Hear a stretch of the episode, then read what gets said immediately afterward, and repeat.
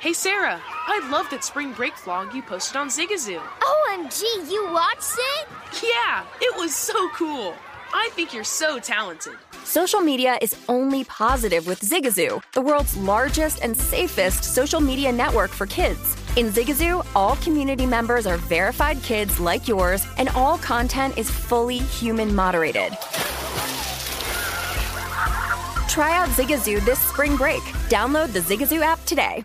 Welcome to 500 Greatest Songs, a podcast based on Rolling Stone's hugely popular, influential, and sometimes controversial list. I'm Brittany Spanos. And I'm Rob Sheffield. We're here to shed light on the greatest songs ever made and discover what makes them so great. From classics like Fleetwood Mac's Dreams to the Ronettes' Be My Baby, and modern day classics like The Killer's Mr. Brightside. Listen to Rolling Stone's 500 Greatest Songs on the iHeartRadio app, Apple Podcasts, or wherever you get your podcasts. There's plenty to celebrate in March and.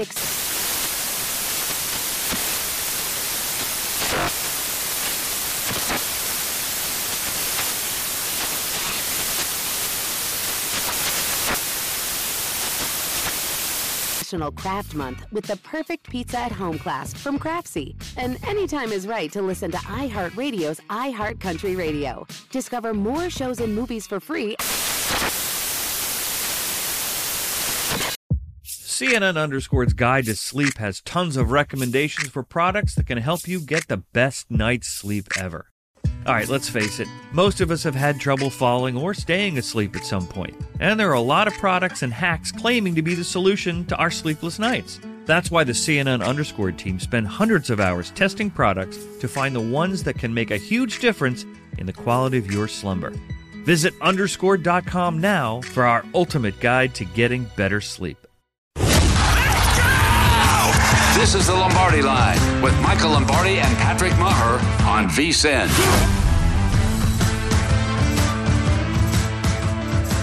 Okay, just finishing the text message here. We should start. I know it's divisional round weekend, but the Queen, Millie Lombardi's birthday yesterday. We Oh, belatedly say happy birthday. You can't take a day off on that event, Patrick. I mean, this is bigger I than just- I mean, I- people from all. I, just mean, it's it. unbelievable.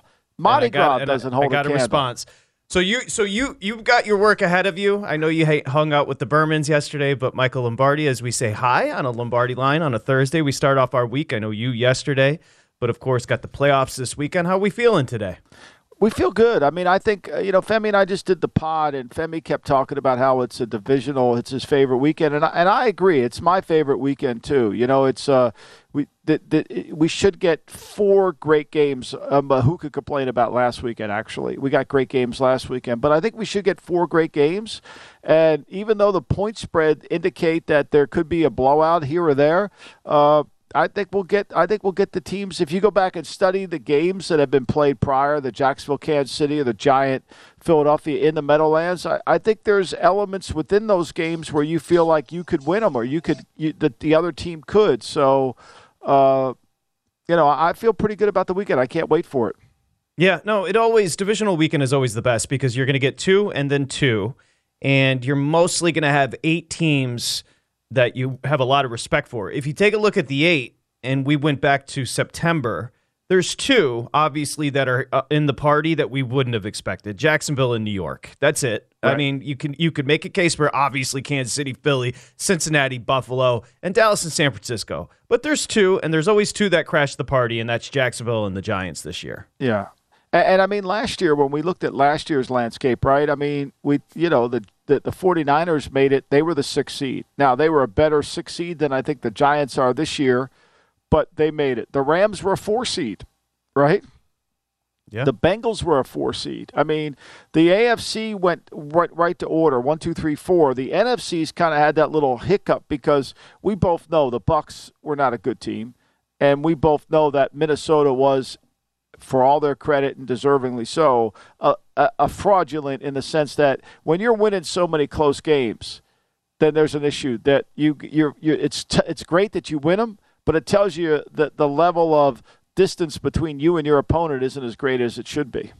100%. We'll get to how those numbers open, where they sit now. It's a Thursday here on the Lombardi line. So, of course, you're used to it. Will Hill, then Mike Somich, and Mike Palm with Palms Pressing 3. Let's start with some breaking news as we get underway here on a Thursday. Lombardi line here on VSIN, the Sports Betting Network. The fluidity of the NFL and just when you're hot, you have to take advantage and capitalize. Because Yeah, remember last so off season, Byron Leftwich was wanted and hot in the streets when it came to a head coaching position. Now he's been fired as we open up the show as offensive coordinator of the Tampa Bay Buccaneers. Not a huge surprise, but it is official. You know, I tell everybody, and I've said this on the podcast, I say it everywhere, I, is the NFL is about elections, not selections. And when you are electable and you don't run for the race, turns down the Jacksonville job. Think about that now. For all the accolades that Doug Pederson's getting for turning that franchise around, they offered the job to Byron Leftwich. He turned them down because because he didn't want to work with Trent Baalke. He wanted a different front office. He wanted to bring in his own front office guy. Okay? You have to understand when you have leverage and when you don't. Now he's out on the street. Will he get another offensive coordinator job this year? I highly doubt it. If you just watch the tape of the way the Bucs offense, we've said it all season. There was no detail, there was no execution, and it starts and ends with the guy calling the plays when he's in charge. When the head coach has kind of just said, "Okay, you run the offense," and the offense looks as bad as it did, that's a reflection on Leftwich. I must say, I didn't realize that it was an official offer, but I think I remember you saying that. But so he was legitimately, he could have had the Jacksonville job if he, He wanted. had the job. He had the job, uh, and and and it came down to he wanted to bring in a personnel guy with him. He didn't like the setup, you know, and, and a lot of people didn't like the Baalke setup down there, but the Khan family were committed to it, uh, you know, and so, you know, Pederson took it because a it gave him back in. He knew the quarterback, and Pederson isn't one of those guys. I want total control over everything. I mean, he was realized that Baalke's good at what he does. We got to figure out a way to work together, which is what Leftwich should have done too. Got to capitalize. What I've learned from working with you for years is how political it is. I mean, I'm sure I knew the political nature of any vocation, but the NFL, I mean, think about it. You just said it at the beginning of your conversation. He is not going to get an offensive coordinator job Nope. because that offense was dismal. And so he goes from having a head coaching position, one of 32 on the planet, to now, I mean, where do you go? Back to uh, manage a quarterback and then try to work your way back up to OC? You try to get you try to get you try to get yourself somebody that will hire you as an offensive coordinator, or try to hire you as a as a uh, you know quarterback coach and try to work your way through there. I mean, there's a there's plenty of coordinator jobs open. The problem is his tape's not good. You know, the problem is his tape's not good. I mean, I think Mike LaFleur's going to get a coordinator job. I think Mike LaFleur will get one, even though his tape wasn't good. But Mike LaFleur had a rookie. Mike LaFleur had Mike White that says, I got good tape. Mike LaFleur had Zach Wilson, not a good player. I got bad tape. So he can make an argument.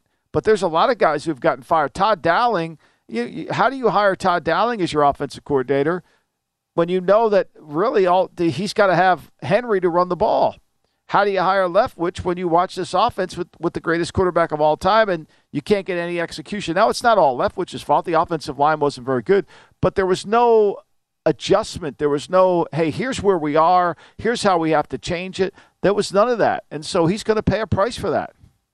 If you're just joining us, Tampa Bay offensive coordinator or former offensive coordinator Byron Leftwich has been fired after four seasons. And to further your point, you know, what's interesting about him is he got that Jacksonville offer off of working with Brady, and now he's going to be hindered because he failed with Brady. You see my point? It's almost like Brady elevated him, and now you couldn't get it done with Tom Brady, and the offense started to uh, falter. So it, it's just like you said at the beginning of your conversation. It's like you have to take advantage of the timing. And the timing of Bruce Arians' decision of coming, of retiring, it put Todd Sure. Bowles, whatever you think of Todd Bowles as a head coach, it's uh, somewhat not fair to Todd Bowles that he inherited this staff that he had to make go because there was no time for him to make any changes. And he lost his main guy, Mike Caldwell, to the Jacksonville Jaguars because Leftwich turned that job down. Now, I think Caldwell was going with Leftwich anyway. So do you remember when the head coaches in Do the end? you remember? Yeah. You can sing it. Take your time. Yeah. I uh, if you're if you're gonna do if you're gonna do your best Earth, Wind, and Fire, I'm gonna listen. No, Uh, yeah, I just saw them. New Year's I know you saw them. Yeah, you can't. But you can't use that as Millie's gift. By the way, that was like a couple of No, weeks no, ago. that was. Uh, that, trust me, we know that. That's a that's a fact. just just I know how that works. Um, remember when a coach getting five million was a big deal. Like I remember Steve Mariucci got five for twenty-five with the Lions, and not Steve Mariucci. His tenure with the Lions was one of the worst in the history of the NFL. Like he wasn't even interested in the job, but five for twenty-five, so five ten. What Sean Payton's being the the number Sean Payton's being discussed, Michael, is twenty to twenty-five million per. And so right. when we talked about Spanos, like there's a couple of guys that can manage this and will do it, and one's in Carolina and Tepper. Yeah. Uh, so let's put things in perspective. Okay. So let's talk about how Brandon Staley kept his job. Let's start. That's the starting point. Okay. And it has, and it relates to money. So Staley's on one of these really cheap contracts that were going around, like like Nathaniel Hackett's only at four million. Nathaniel Hackett, there was a lot of these guys that signed contracts because they became head coaches, but they weren't really paid the market value. It really infuriated some of these agents that represent coaches because they took below market deals. And I think Staley did that as well. So he's on four million a year, let's say. So the Spanos family fires him for four, two more years. That's eight million. If they want to hire a coach now, the market here for the new coach is somewhere between eight and nine million. That's kind of the new market right now. And why is that? Okay, because the value of these franchises go way up. The the the, the value of the cap goes way up. So the guy who's running everything it, it, he's going to get a, it's going to be a raise. Now let's go to Sean Payton in that in that context. If David Tepper wants to give him complete control over his entire organization, which is probably worth five billion today, paying twenty million a year isn't a lot for a guy who's running everything. Right, exactly. It's exactly. a lot for us fans. But if we were in the corporate world on Wall Street, if somebody was in charge of a $5 billion company, you know what I read today in the Wall Street Journal, the the guy in who was running Disney Disney Disney World and uh, got fired after three months. He was making one hundred thirteen thousand dollars a day. You're running a big company. You're making a lot of money. So to pay Sean or to pay Belichick or to pay somebody who's in charge of player personnel, who's in charge of the the, the offense, the defense, the everything that involves football 20 to 25 really isn't a lot. And Tepper, who comes from that business world, probably doesn't see it that way. Now, the, the, the thing is, he's got to feel like I'm all in on this guy because if I give him if I give him 80 million for four, or if I give him 100 million for five, or 125 for for five for four, I got to be in love with him. As you said, Tepper's not going to blink at that because he looks at it as an organizational thing, not just a head coach. The only question is, does Sean Payton, at his age, does he want to live in Carolina? Like that's really all it comes down to. If Sean Payton wants it, Tepper will give it to him. But if Sean, like from what we understand here, and I have friends that cover the Chargers, he likes Los Angeles. So the jobs in Los Angeles aren't open. But does he want to go to Carolina? That would be the question for Sean Payton. Yeah, and and, and what's what's the price? if you're Mickey Loomis and he's and and and Tepper calls you up and he says, "Well, I want a one," I'm not giving you this high one I got. Let me trade it down. I'll give you a one. Well, but let me trade it down. Let me pick up some assets. The Jets have requested to interview a fascinating name. When we come back, we'll discuss. The Browns have a new defensive coordinator. The Titans have a new GM. The Cards have a new GM. All of that we'll look to next year next here at Lombardi Line.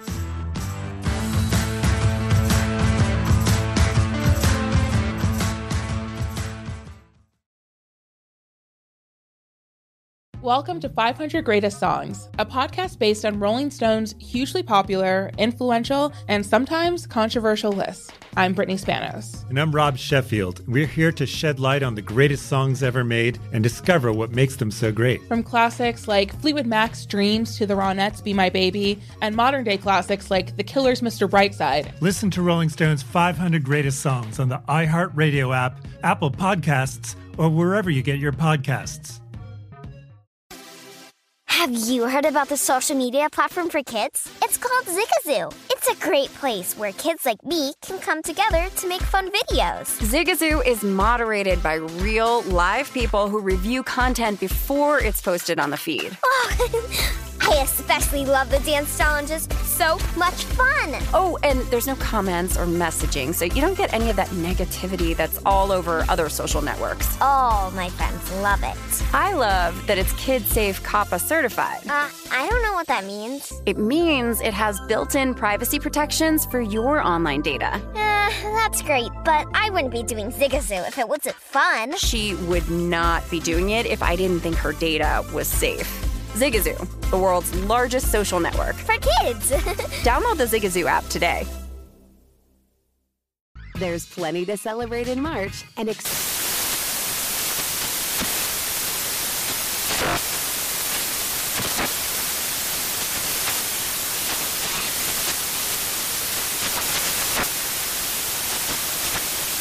National Craft Month with the perfect pizza at home class from Craftsy. And anytime is right to listen to iHeartRadio's iHeartCountry Radio. Discover more shows and movies for free. Martha Stewart, the original influencer. When I think about anything, I think about the way that she did it first. The media mogul. Five to six years ahead, she saw what was coming. The prisoner. The rise, the fall, and the reinvention of an American icon. Once Martha paved the road, everybody else pretty much copied her. A CNN original series, The Many Lives of Martha Stewart, now streaming on Max.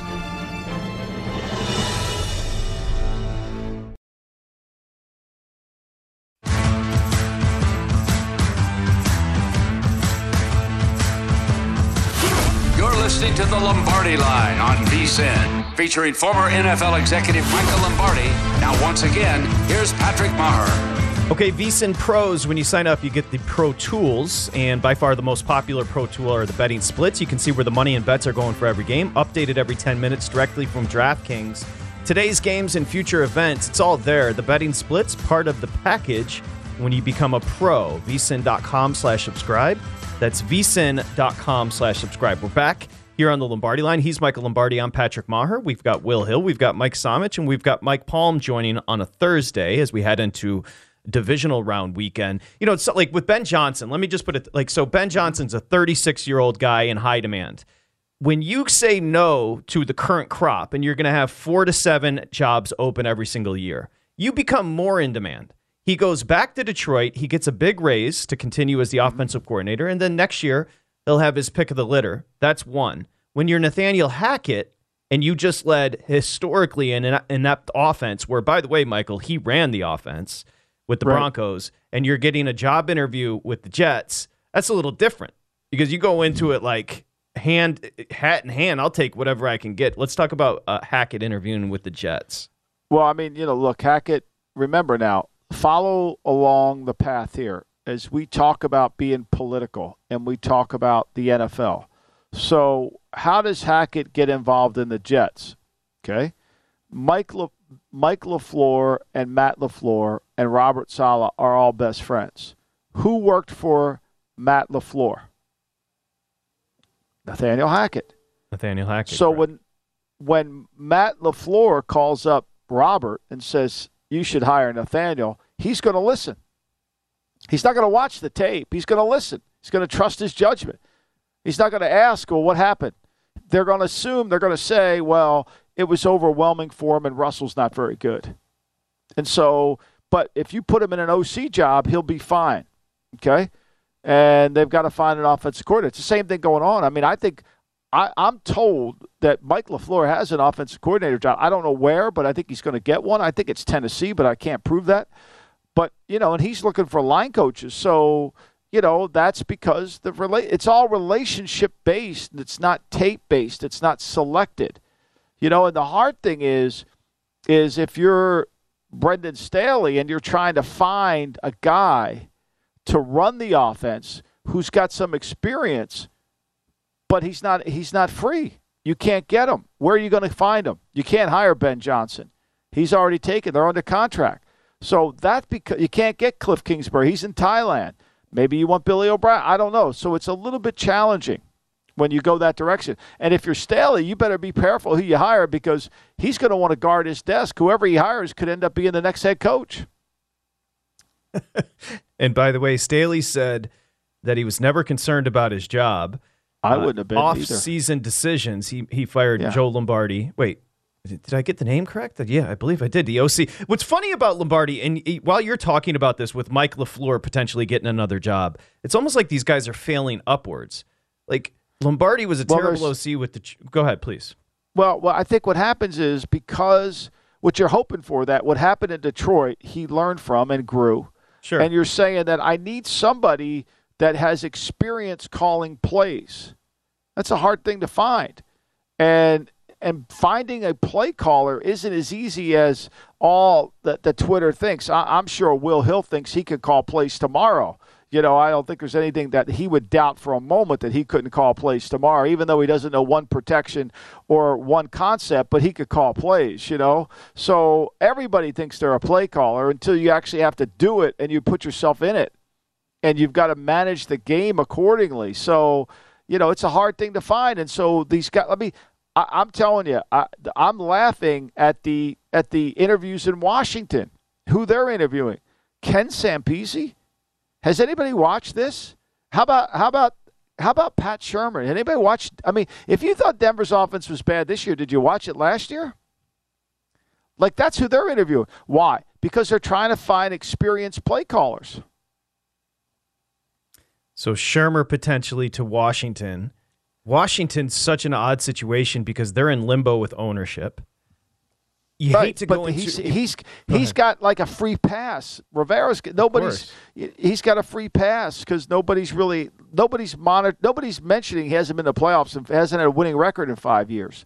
So what happens all the time is we we wrote about this for the Daily Coach this week. What happens is is you pick reliability over validity. So you when you take the the Nathaniel Hackett's or you take the Joe, Lam- you're taking a reliable something you know is reliable. He can call it. Whereas no one searches for validity, which is to find somebody who has the talent to do it but hasn't done it. And you're scared of that because look what happened. At, you know when you take that chance, you're really scared. Yep. Yep. What What do you? Let, let me ask you about the general managers. Something obviously you know a, a ton about and these names. Uh, the Titans hired 49er director of player personnel Ran Carthon, and then the Cardinals hired a guy I'd never heard of, Monti Ossenfort, as their new general manager. He comes from the Titans. Well, Monty was with us in New England, so he's from the New England school. He started out at Houston with Charley Casserly, kind of went through that system. But when I listened to him talk the other day, it was clearly all New England talk. It was about you know team building. It was about we're not selecting players, we're building a team. All that to me, if he has success there, it's going to be who does he hire to partner with. That job is going to require a partnership, an alignment between him and the coach on philosophically on what kind of players they want, how they're going to get that. To me, I would think Brian Flores would be the perfect match for him. They've requested permission because Brian understands what Monti's talking about. Some of the other guys may not. As for Tennessee, the owner there wanted somebody from the 49ers system. They wanted somebody because they have such good depth. Carthon, his main job is going to be can he fix the quarterback? Is he going to hang on to what I call the John Bovey mo- John Bo- bon- John Bovey moment where he's going to ha- you know he's searching on a you know a living on a prayer on on Willis, right? Uh, Can he hang on that one? I I don't know. But the interesting thing, Patrick, and I'll riddle you this, Batman, does he go after Trey Lance? Oh, really? that is Well, I interesting. Mean, Is- let's was put- he? Did he have a? Did he have a hardcore connection to him in San Francisco? Well, he's Meaning- involved with it, right? He didn't stand on a table and say we can't do it. I'm not saying he said we should do it, but he knows if Lance has got a chance to be better. He also knows what they think of Lance from Kyle. Remember, Kyle is the guy that matters. So, would you, you know? Would you trade a first round pick for Lance if you thought he was going to be the next star? See, and the league's going to watch what Carthon does here. Because if he doesn't make a move for Lance and he needs a quarterback, that tells you all you need to know. Absolutely. Absolutely. The irony there is that the Titans had a guy that another organization coveted so highly sitting right Yeah. there and they're like, nah, we're Gucci. And he leaves. It's just, it's weird how Oh, not only that, Ryan Cowden, the guy who was named interim GM, didn't even get an interview. It's all political. It's all political.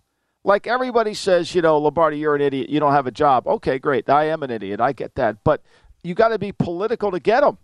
You got to win the election. You got to carry the Southern primaries in everything you do. And when you don't have a track record, when they can't blame you for something that you've had nothing, that, that then you come in and the media can't get on you. You know, like Nathaniel Hackett, he had a bad track record in Denver, got fired in Jacksonville as the OC. Now there's a lot to get on. So that that becomes I can't hire that guy because he's got a bad track record. See what I'm saying? So, and sometimes you pay a price for the mistakes of what happened in the situation you were in, and nobody really pays attention to the situation. Now, you may not like this one. He's a very smart guy, and I love the hire for the Browns. Schwartz is a Georgetown guy. Schwartz came into Detroit as a head coach in an impossible spot and actually did a pretty good job for a couple of years, and it kind of the wheels came off. What do you think about Schwartz with the Browns? I think it's a great hire. I think it's a tremendous hire, and I and I love Jim, and I'm a friend of Jim's, and I love Jim, and so I say that because I think Jim is exactly what they need. He'll be demanding. He'll hold players accountable. He'll get the best out of Myles Garrett that he can. He'll help Stefanski become a better head coach. You know, I think it's a really good hire. Now, remember, in the book Moneyball, Paul DePodesta is prominent in that book, and so is Schwartz. Schwartz and Michael Lewis formed a friendship, and so did he and DePodesta together. So that that kind of helps that. That's where that relationship came. Not that Schwartz is as analytical as the Browns are, but I think he'll build the right team around that. They'll be much better defensively. They won't make mistakes. They won't give up 17 points in the fourth quarter to Joe Flacco, who couldn't score six points against Miami at the end of the year. I think Schwartz not getting looks as a head coach over the past couple of years is more interesting than. He's paying a look. And Martin Mayhew got another GM job. Yes, he's in Washington. I mean, and and and, and Lewand probably will be a president of another team. I mean, they could have had a worse front office than he had in Detroit. No, no, no, no. And, and by the way, the transition to Mayhew was from your boy Matt Millen, who's an awesome right. guy, potentially Wonderful the worst guy. general manager of all time. It didn't know what he, he, Matt will tell you the first. Matt will be the first one to tell you he didn't have an idea what it was going. It didn't really understand no. it. He didn't have that Jeff Saturday background. He is a he runs the Lakers. He's a media critic. If you follow him he on calls Twitter, plays too. You watch him call plays. He'll call plays. He can do it all. Check him out on Twitter. He had a, a podcast here for 10 minutes and he's taking on Al Michaels on Twitter. That's our boy Wes Not Wes Reynolds. Of course, next is Will Hill.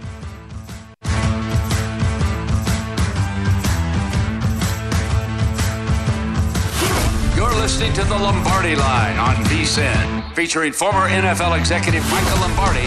Now, once again, here's Patrick Meagher.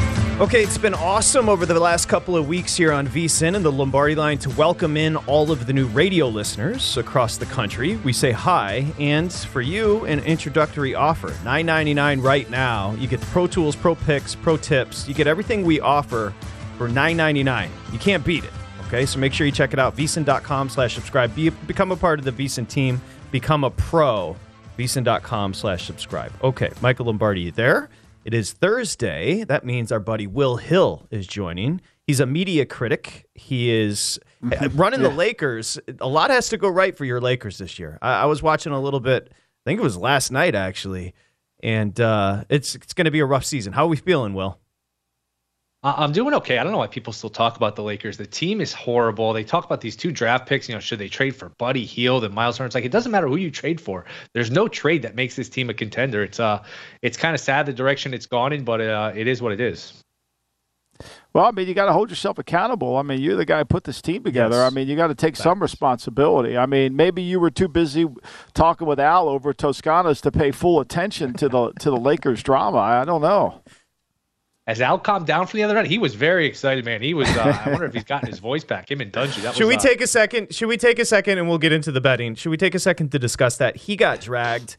Now he was in an unenviable position, Michael Lombardi. They put him next to Tony Dungy, and Tony Dungy, a God-fearing, wonderful human being. Tony Dungy is Tylenol PM. Okay, to be fair, so it's not like Al was sitting next to a firecracker. Can we at least admit that, Michael Lombardi? Yeah, I mean, I think so. I mean, I think Al. But I think Al was you know, it's one of those games that I think Al felt like, okay, this is over, and you know, what what what time can I get out of Jacksonville tomorrow morning? Yes. You know, and then all of a sudden, it kind of it's hard to turn it back on. You know, it's hard to turn it back on.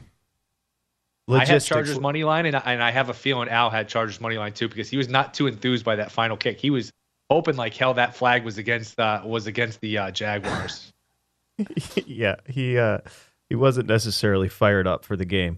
Okay. Well, Tony so, did, Tony didn't understand why there was so much heat on Staley. That's the one that got me. I don't understand why he's under so much scrutiny. Has anybody watched him? Tony, did you watch him coach all year? I mean, I, I know you were on that show with seventeen thousand other people up there on the stage. One guy smiling the entire time, but I mean, like, did you watch him coach all year? Are you talking about the clapper? When, uh, I mean, you know, when Jason never Garrett seen a guy, turns to the camera. I never seen a guy is, smile that much. He's so happy. He I is, wish I could be that happy all the time. Happy. Yeah, he he he always looks like he just got told an awesome joke from Will Hill. Okay. um, here's the thing with Dungy, and I promise we're moving on.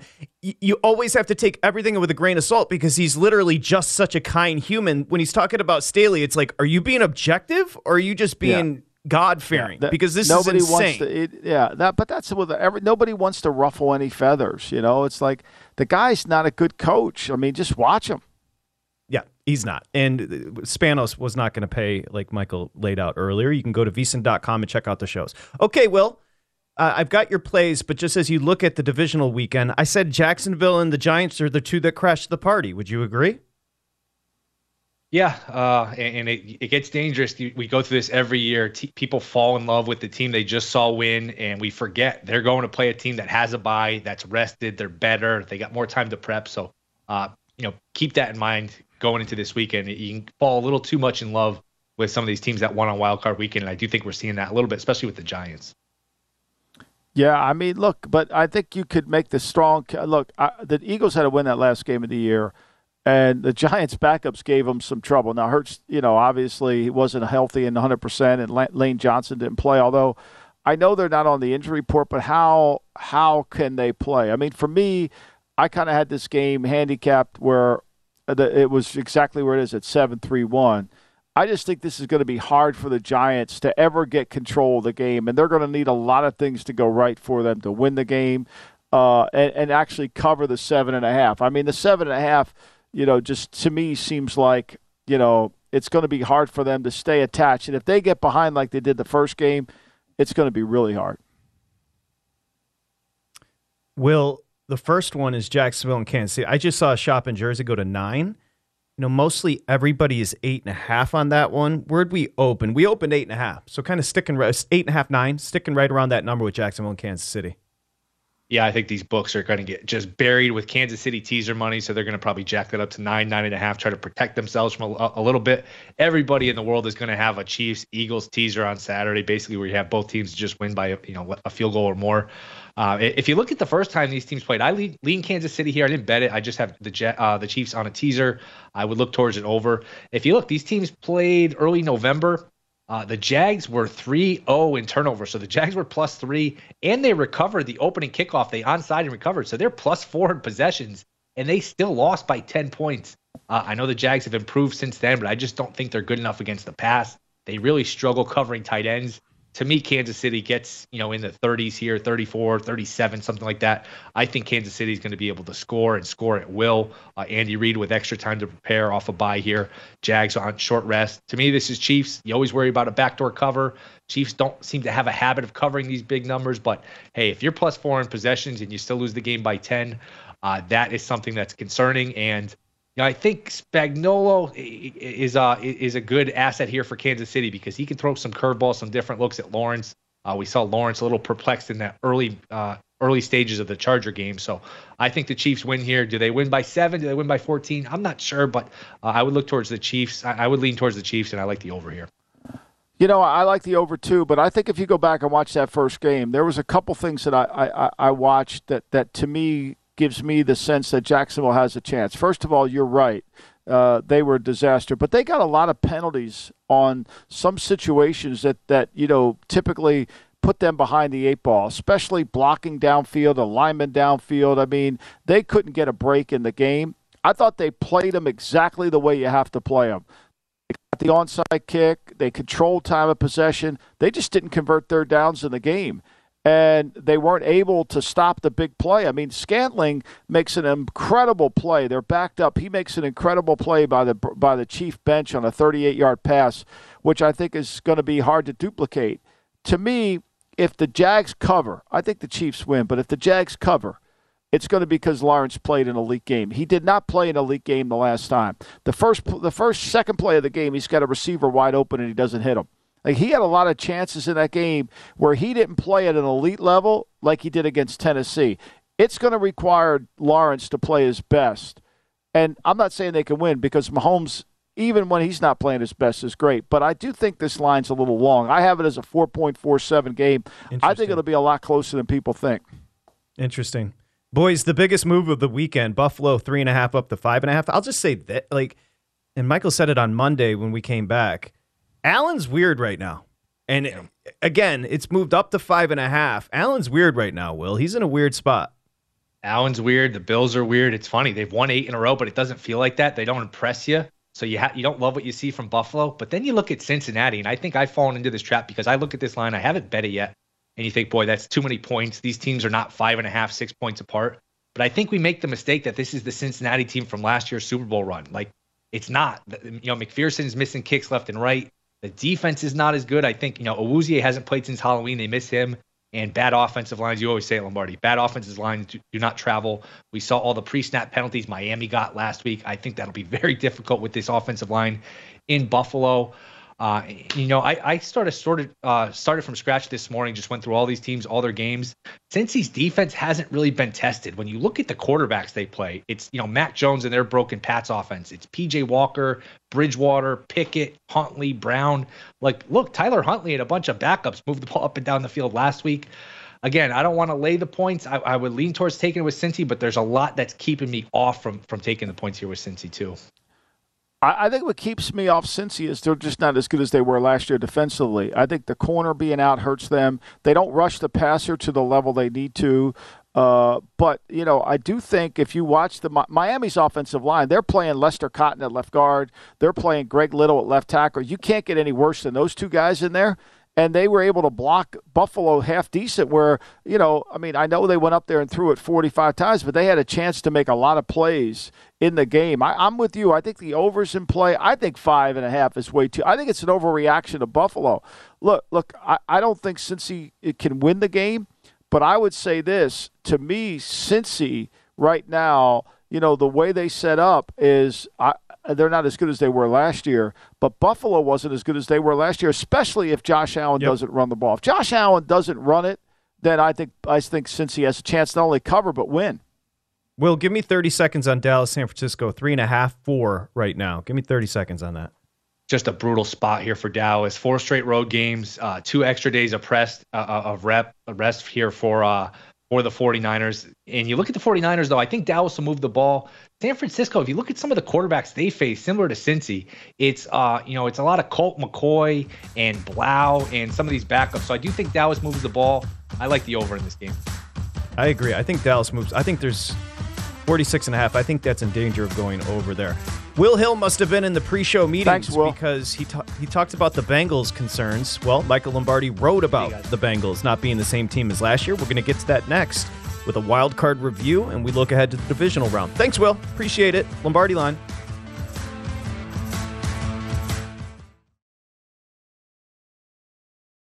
Welcome to 500 Greatest Songs, a podcast based on Rolling Stone's hugely popular, influential, and sometimes controversial list. I'm Brittany Spanos. And I'm Rob Sheffield. We're here to shed light on the greatest songs ever made and discover what makes them so great. From classics like Fleetwood Mac's Dreams to the Ronettes' Be My Baby, and modern day classics like The Killer's Mr. Brightside. Listen to Rolling Stone's 500 Greatest Songs on the iHeartRadio app, Apple Podcasts, or wherever you get your podcasts.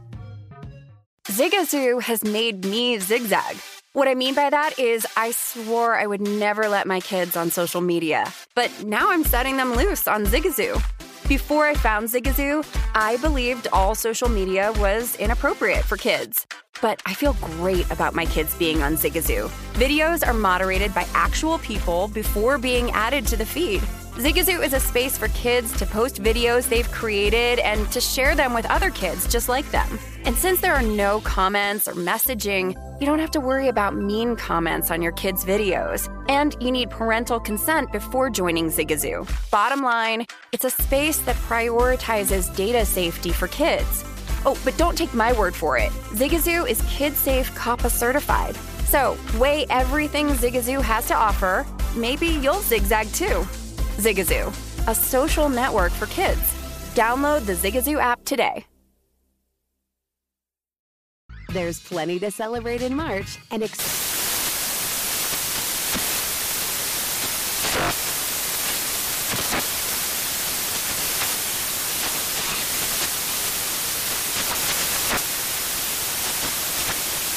National Craft Month with the perfect pizza at home class from Craftsy. And anytime is right to listen to iHeartRadio's iHeartCountry Radio. Discover more shows and movies for free. As someone who lives for politics, when a major scandal unfolds, It was shocking. I have to know what were they thinking?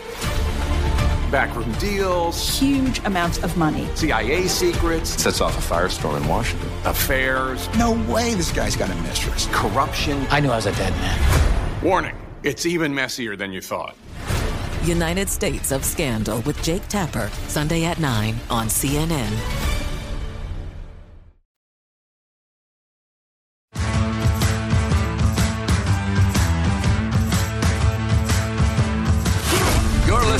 Lombardi Line on VSIN, featuring former NFL executive Michael Lombardi. Now, once again, here's Patrick Meagher. Okay, attention, BetMGM customers. If you have a friend or an enemy, doesn't matter, who loves sports as much as you do, here's a chance for both of you to earn $50 in bonuses when you sign up through the BetMGM Refer a Friend program. Just sign into your BetMGM account right now. Click on the Refer a Friend program to send your friend a message inviting them to register a new account. It's very simple. Once they do, register, you're going to get 50 bucks, they're going to get 50 bucks in credits. It's a great deal. BetMGM just handing you cash. 1-800-GAMBLER if you have an issue, 21 years or older. Uh, I heard it during the break. Let's remind, remember, GM Shuffle, awesome podcast, Michael Lombardi and Femi. You, can find it at vsin.com or wherever you download your podcast. What tease us? What were what were you going off on today on the GM Shuffle? Oh, we were discussing the, you know, we talked about the, the, the unfortunate situation with Byron Leftwich where, you know, he turned down that job and, you know, and now he's out of work and I feel badly for him. And, you know, that whoever Staley hires has got a chance to, you know, if Staley doesn't get off to a good start next year, I can, even though I think he feels like his job is safe, we'll see what happens. And so we discussed those things and, you know, we broke down all the games and we broke down the, what what is the Eagles secondary. We talk about we have this segment where we go in the film room and you know a lot of people think the Eagles. First of all, the hardest thing for the commentators to do is to understand coverages in the NFL. They don't, and so you know people think that Bradberry's a cover corner or Slay's an elite press corner when they're really not. I mean, 60 of the Eagles' 69 sacks this year have come from their defensive line. 60 of the 69. Okay. Wow. So what the Eagles do is the Eagles win the game. Basically, as I explained this on the pod, the Eagles win because they make the offense. They, that you only count to three Mississippi when you play them. If you count to five Mississippi against the Eagles secondary, you'll you'll throw the ball on them. But when that Eagle front is dominating the game with their rotation, now they have Suh and Joseph, and they rotate those guys through, and they're fresh with Sweat and Reddick and, and all and Fletcher Cox and and and Hargrave inside. It's a problem, and so their coverages are not good enough. They're not good enough in the back end, but you got to block them, and that's a hard thing. So they're not getting super exotic. And when I think of cornerback blitzing, I think of the Ryan system, right? Immediately. But you're telling us they're just getting they're getting it done with the guys up front. That, that they that's how they want to play it. They want to rush four and they want to play zone behind it. They don't want to. They know they can't play man to man. They know they can't engage. They, they're not going to win a game playing man to man on a consistent basis. You know, and so you know, I think where where the the Giants are is they're in that you know the what I call the Malone position. Remember the scene in The Untouchables? What are you prepared to do? You know, when Yeah, Sean yeah. Connery asked Kevin Costner, "What are you prepared to do?" Well, that that's where the Giants are. What are you prepared to do to go after them? And I think what the Giants have to do in the game is they've got to go to a six-back attack. They've got to try to do different things with their offense structure because there were moments where they could move. They moved the ball on Philly. There's no doubt. They ran the ball in the first game. They ran it in the second game. They can run the ball on Philly. Now they just can't get behind in the game because when they get behind, they can't stay. They can't block them on a consistent basis and you know and protect. So they have to be prepared to play a kind of a different game, and I think that different game involves Daniel Jones in the run game. Run them a little bit. Get make them have to defend him like you got to defend Jalen Hurts. First play of the game, I promise you, the first play of this game will be the Eagles. The Eagles coaches will want to make sure the Giants know Hurts is healthy. So they'll either make him throw a deep throw or he'll run the ball. They're going to try to show you, you better defend this guy in the run game today because he's healthy. GM Shuffle, in depth breakdown. Go to vsin.com or wherever you get your podcast. I, you just mentioned the name, so may I follow up Daniel Jones? Does Brian Daboll and Kafka, the offensive coordinator, obviously they're posturing because they're going to have to pay him, but do they hate Daniel Jones? Because you've seen the quotes, right? When pressed no, I, from the New York media, they're like, he's fine, he's good, it was fine. Well, because I think, you know, look, uh, the, the, the problem is we have this, people don't understand what is the system and what is the player. Like the right. quarterback position in San Francisco is made. Femi and I had this debate because Femi's a Trey Lance guy. I said, Femi, how can you justify what Purdy's done and Lance hasn't done it? He said, well, the book's still open, you know. And I'm like, yeah, Fem, the book's still. What what book? I mean, Purdy has played the quarterback position in San Francisco because of their coach. It's the easiest position. They they make the position very easy for you. And now Purdy is, I'm not dismissing what he's done. He's thrown accurate passes. He's been really good. He reads, he processes, all those things. Like they can't make Nick Mullen that good, but they can make guys that have that ability. And what the Giants have done is they've made Daniel Jones a good player in the system. You know, he doesn't stir the drink. He's part of the whole operation. And so to me, the question then becomes, do you pay him 40 million a year like like because he beat Minnesota? Or do you go to him and say, look, Daniel, you're a good player and you deserve to get paid at a, at a really good rate, but we can't pay you like Kyler Murray. We can't pay you like Pat Mahomes. You're not those guys. You're not that. You got to give us money back so we can help you become even better. And I think Daniel Jones is smart enough to do that. Now, he's got CAA. I don't know if they're smart enough to take it, but who else is going to want to pay him 50 million, 45 million? Because if you pay Daniel Jones 45 million, can he carry your franchise? Now, if he plays really well today and makes some unbelievable throws uh, that are not scheme related, then maybe he deserves it. But I don't know if that's going to happen.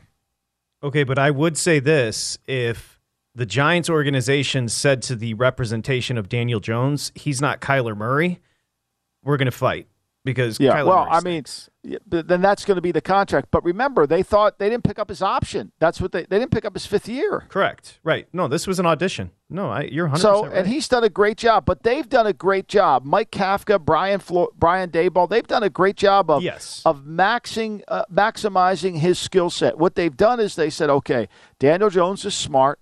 He's he's got he can process. He can read it. Will make a, he can run, and he's got some he's speed. Athletic. So and he's athletic. So let's com- let's let's develop something around those traits.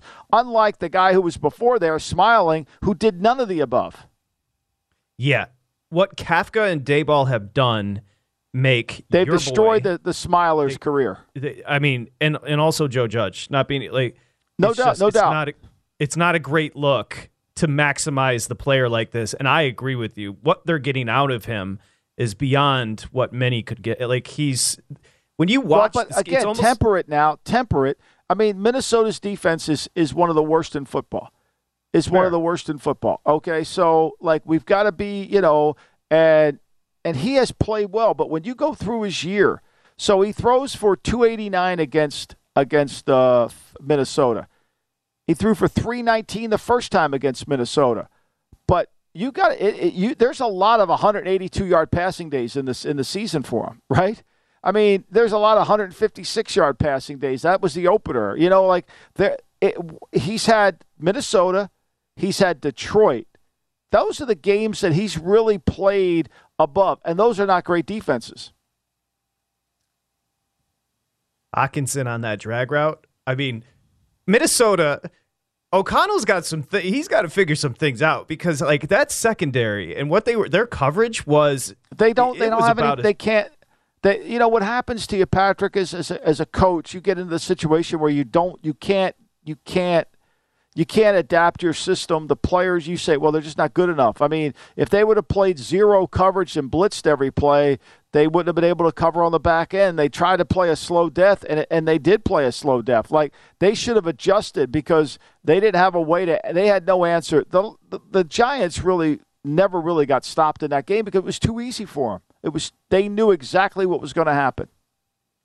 You can go to vsin.com. Two days ago, Michael dropped his wild card review and then looked ahead to his divisional round. He invokes Simon and Garfunkel. I'll leave that for you to discover. But he said this about Cincinnati is not the same team as last year on both sides of the ball. Their offensive line and lack of running game are going to cost them. Their lack of being able to pressure the passer isn't the same. They miss, you could say the name, I'm always bad with it, badly. Cheaty, I just call him Cheaty. I do too. I always do that as well. It Oh, but he, but they do miss his ability. That's on, Yeah. like without a doubt. They miss his coverage skills. Now, look, let's say this Buffalo's not the same team either, right? Because Buffalo skill players are not to the level we think they are. They need Isaiah McKenzie on the field. Look, if Buffalo was as talented as people think they are in the skill area, and we hear that rhetoric all the time, they would have signed John Brown at 32 years old. They would have brought Cole, Cole Beasley back at 33 years old. Like they're telling you with their moves, they don't like their receivers but they're trapped. That's why they were after. That's why they were after Odell. They were trying to solve a problem, but Odell wasn't ready to solve a problem.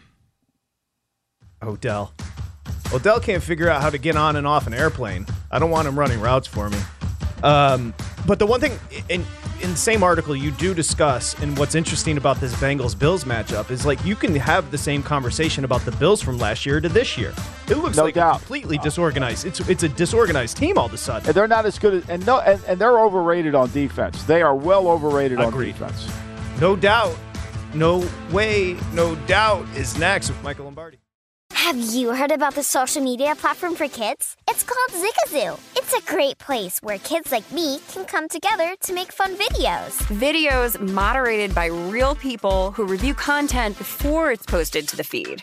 I love the dance challenges. I love that it's kid safe COPPA certified. Uh, I don't know what that means. It means it has built in privacy protections for your online data. Zigazoo, the world's largest social network. For kids. Download the Zigazoo app today.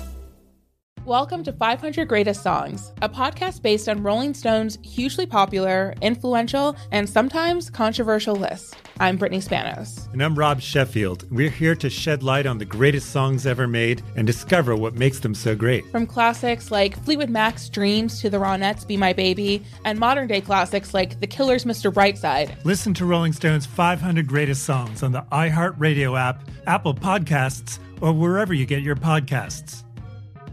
Infiniti presents a new chapter in luxury, the premiere of the all new 2025 Infiniti QX80, live March 20th from the edge at Hudson Yards in New York City, featuring a performance by Jon Batiste. The all new 2025 Infiniti QX80 is an SUV designed to help every passenger feel just right. Be the first to see it March 20th at 7 p.m. Eastern, only on iHeartRadio's YouTube channel. Save the date at new-QX80.com. Don't miss it. 2025 QX80 coming this summer. There's plenty to celebrate in March and ex-